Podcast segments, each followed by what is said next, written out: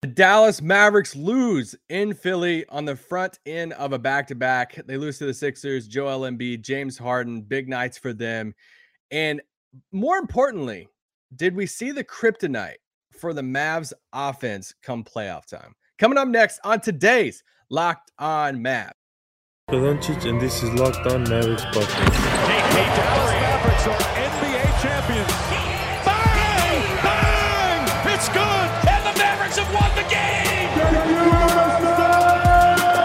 You don't believe, you shouldn't be here.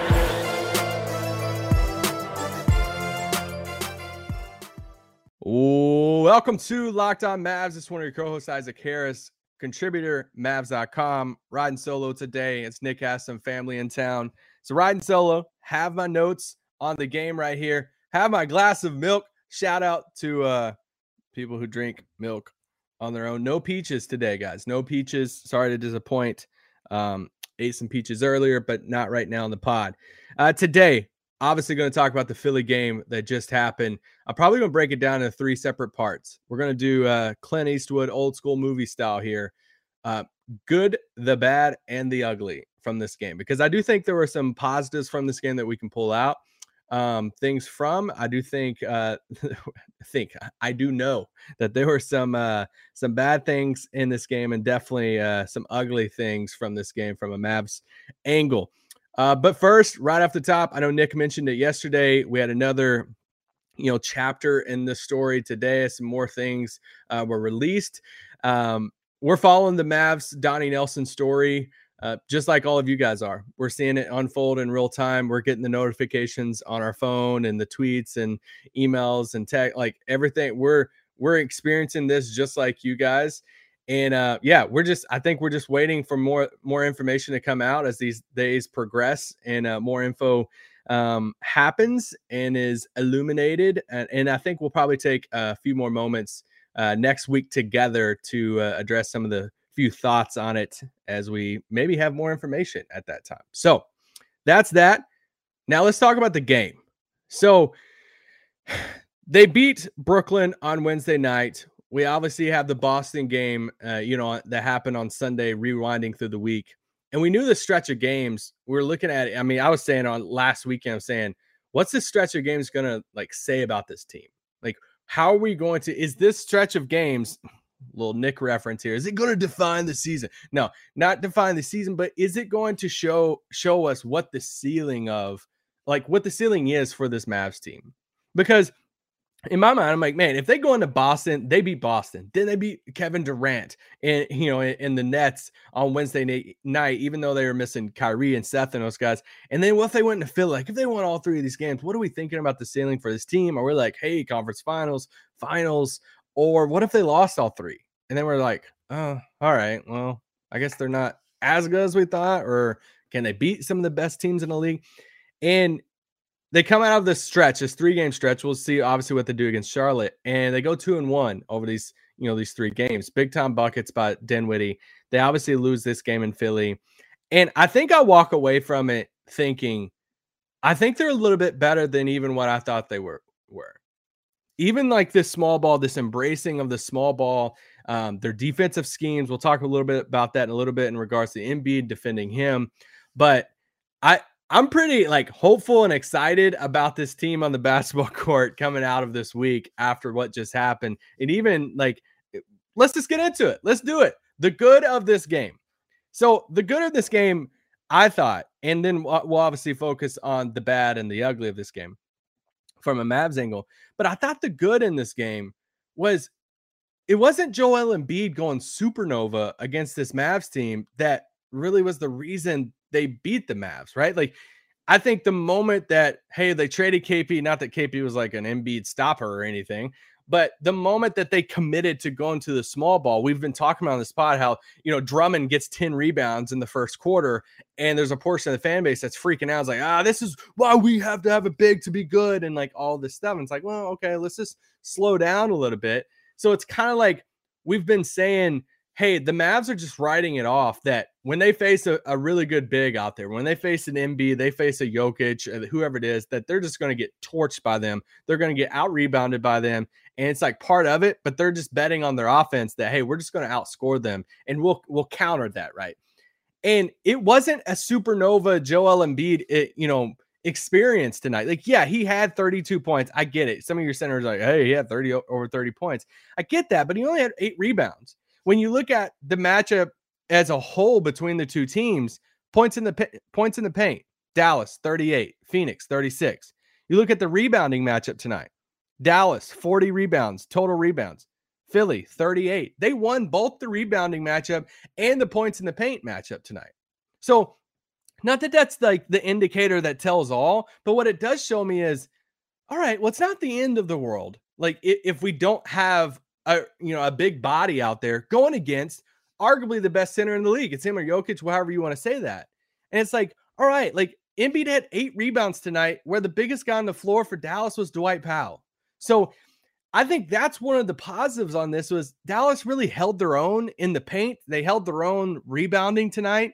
And it's like, all right, I know nights they're going to lose that that matchup in the paint. They're going to lose the rebounding battle, but it's at least a little positive knowing. All right, I was really anxious to see them go against this Embiid matchup and say, all right, are, are they going to like prove me wrong in the sense of like Embiid goes out and puts up like 40 and 18 and he's clearly they have no answer and it's I mean he gets some he him and Harden complaining about fouls being called on their teammates is the biggest yeah, it, funniest thing. I, I, just chuckle whenever I see them complain because they get fouls all day, every day. But they're so dang good. Their duo is really good. And uh, so anyway, I thought that was a positive that I was watching. I'm like, all right, this isn't as bad as I thought it would be going against one of the best, if not the best big in the in the game. So another positive from this another good from this game. Jalen Brunson, seven quick points to start the game. I was like, man, this dude is uh, feeling it in his you know hometown. He talked about it after the game. He played three years there. His dad was in, you know, I think his both of his parents were at the game tonight, but uh, he loves playing in Philly. And yeah, I mean, big big time game for him. There's not too many games that he outscores Luka uh, in a game. I don't know if that's a positive thing uh, because they lost, but Brunson, 24 points tonight. He was 10 of 14 from the field, two of three from three. Uh, had four assists in this game. Yeah, I mean he led led the Mavs in scoring. So I I thought he played a really good game tonight. I thought he was really crafty, did his thing. Uh, Marquese Chriss was back. I mean, what about the uh, the offensive board? The quick second jump, put back dunk. Loved. Uh, kind of, I liked a few things what I saw from him. He was super aggressive, even late. He tried this alley oop dunk. Like, whoa, we don't see that very often from the Mavs, but it was just really good seeing him back. And shout out to Maxi, Maxi hitting two threes in this game.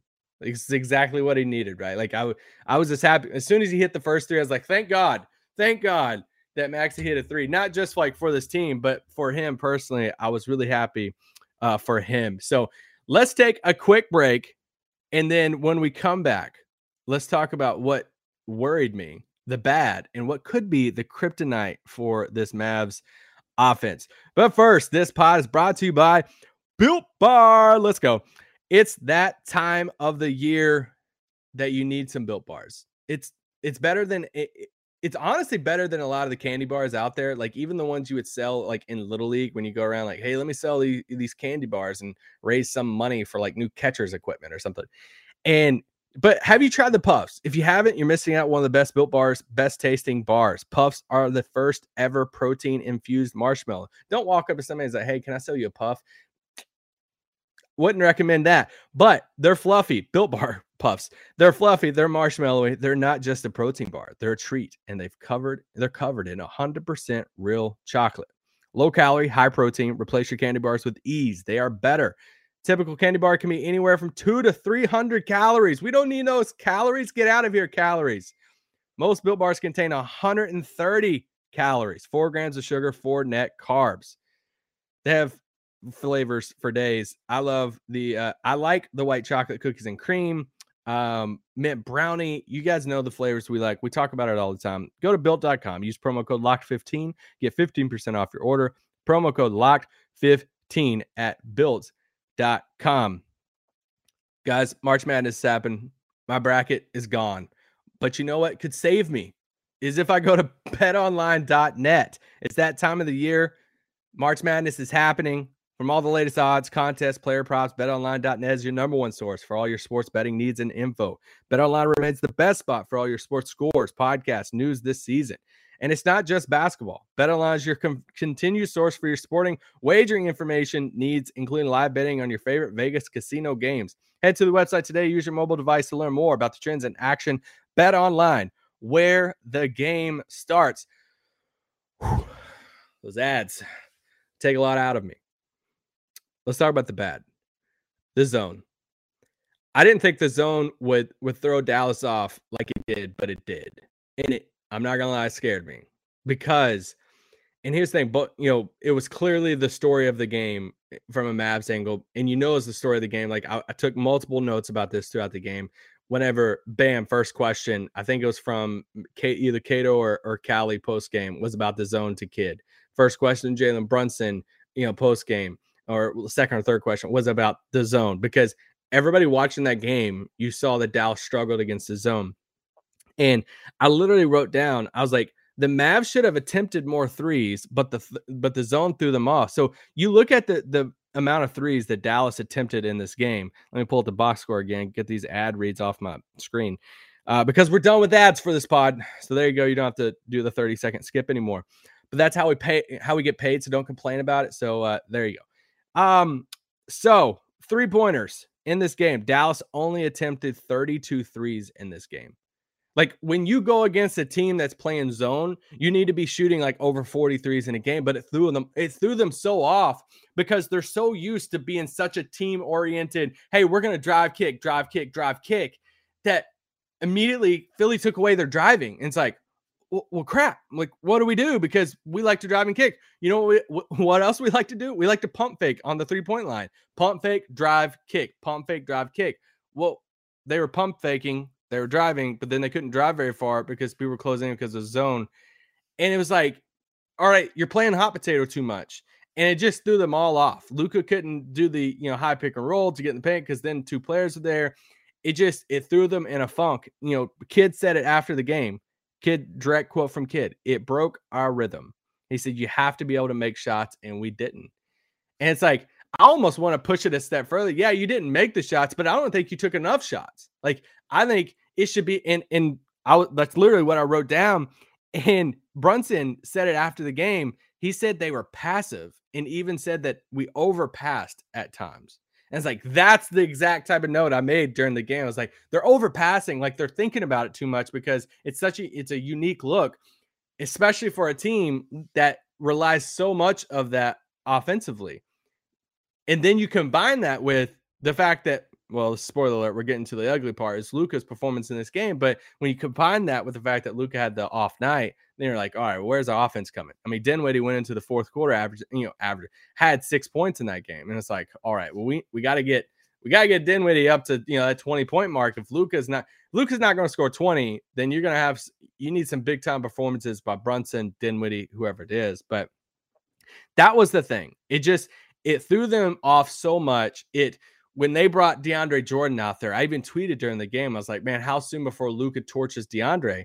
Because I was betting on Philly would not stand in the zone the whole time. But dang it, they kept on staying in the zone. Like they kept on staying there because it was working. And then it, it didn't allow Luka to really get those mismatches. You know, if a lot of these teams out there are switching, like Dallas is, they're switching, and it's like, all right, cool, you're switching and now you can get the mismatches you want. They really couldn't hunt their mismatches tonight. Dallas couldn't. So I the zone scare, like what team out there is watching that game saying, All right, that's the answer. Because we've been saying this whole time, hey, when it comes playoff time, when Reggie Bullock's out there, Dorian Finney Smith's out there, Brunson's out there, whoever, like they're gonna get open shots because when it comes down to the crunch time moments in the playoffs, it's gonna be a high pick and roll and Dwight's to be rolling, and Luka's going to have the ball, and he's going to make the decision. And it's either going to be the floater, step back, it's going to be the lob to Dwight, or they're going to close in trap. He's going to hit Dorian in the corner. He's going to hit Reggie. He's going to hit Jalen Brunson. Somebody on the outside. It's like that's that's the recipe. Like we know that that's what they're going to do come playoffs. But they took away that tonight, and it's like, oh, okay. So what? What's the answer going to be? the the quick answer to a team that's going to play you in a 2-3 zone. I used to, you know, like the the age old thing is like, all right, we're just going to dare teams to shoot threes, right? They got to shoot the threes quicker. It is a hey, Luka, come down, whoever it is, they start to get trapped at those top two guys in the zone. Bam, kick, shoot it. Instead of the whole like passive pump fake, try to drive, but then you can't go anywhere and all of that. So hopefully they learn from it. I think they will. The coaching staff, I think, has proved this year that they uh, have adapted and they've seen things, they've changed things, changed things in game, rotation stuff, and all of that. So I'll be curious to see what the answer is and see if we start seeing shots go up quicker whenever they play the zone next. What what team's going to play zone next, you know, next against them? I don't know. Is it Charlotte? Whoever scouting them? I'll be really curious to if Dallas is torching somebody, what team goes zone next. All right. Let's talk about it. The ugly. Luka's game. So, I mean, we we don't get these games very much from Luka. I mean, even Brunson said, you know, said post game, he's like, hey, um, you know, Luka, you know, he he gets some of these games. Like this is part of it uh, because he does so much for our team. Like we know that he's he's not going to be perfect every game, but he's going to bounce back. I think it was Bobby uh, Karalla said uh, on Twitter that there's only been three times this season that Luka's shot under 30% from the field, and two of those times he's came back the next game and scored 40 points in a game. So let's see what happens in Charlotte. I feel kind of feel bad for the Hornets getting uh, Luka coming off this performance, uh, but Luka. Luka played 34, right at 35 minutes in this game, five of 20 from the field, 25% from the field, uh, two of 10 from three, 17 uh, points in this, just 17 points, 10 assists. I can't read anymore because it was just a bad Luka night. This is part of it. I think he was thrown off a little bit. The whole squad by the zone. I think he just didn't shoot the ball well, and um, it was just one of those nights for Luka. And realistically, with this Mavs team, when Luka has a bad night, then you're looking across the board saying, all right, if Luka's not shooting the ball well, he's not going to get to 20 points. Then you know you know who you need to be at 20. You need Brunson and Dinwiddie to be at 20. Dinwiddie only had 12 points tonight. What does Dinwiddie do a lot of for this Mavs team? He drives. You know it's hard to do whenever you're a driver? It's in the zone. That's what Philly did. So Brunson obviously had 24 in this game. All five, you know, starters and scored in double figures tonight. They just needed more. They needed more you know, umph in the offensive system tonight from Dinwiddie and the other guys, and they just couldn't do that. I mean, he Dinwiddie was 0 4 from three. Uh, obviously, Luka missed eight threes in this game. Um, the rest of the guys, Frank and Davis, Davis hit a three late. I'm like, oh, yeah, let's go, Davis. Um, anyway, what else? Guarding James Harden. Um, Dinwiddie can't guard Harden. I don't know if I, I love Dinwiddie, love him. Let's rock the goatee for him. Uh, but uh, yeah, it's just him guarding Harden just wasn't the answer. There were a few defensive things tonight guarding Harden. I'm like, man, I, I, honestly, like, I know they were hitting threes, but I would almost rather let's just try the zone back to them and just try to dare Harden. I mean, Harden had a ton of assists tonight. I know he had over 10. What do he have? He had 13 assists uh, tonight. They shot 42%. They hit 16 threes in this game. That's insane. So scratch that. Maybe zone wasn't the right answer. So uh, I'm just, I'm backtracking now at this point. I think a lot of this tonight was, yes, the Mavs offense, but I think if you're a Philly fan, you're watching and saying, dang, man, that was, that was really cool seeing our, our new duo kind of do their thing, run their pick and roll. Dallas didn't have an answer for that Embiid Harden pick and roll, especially late.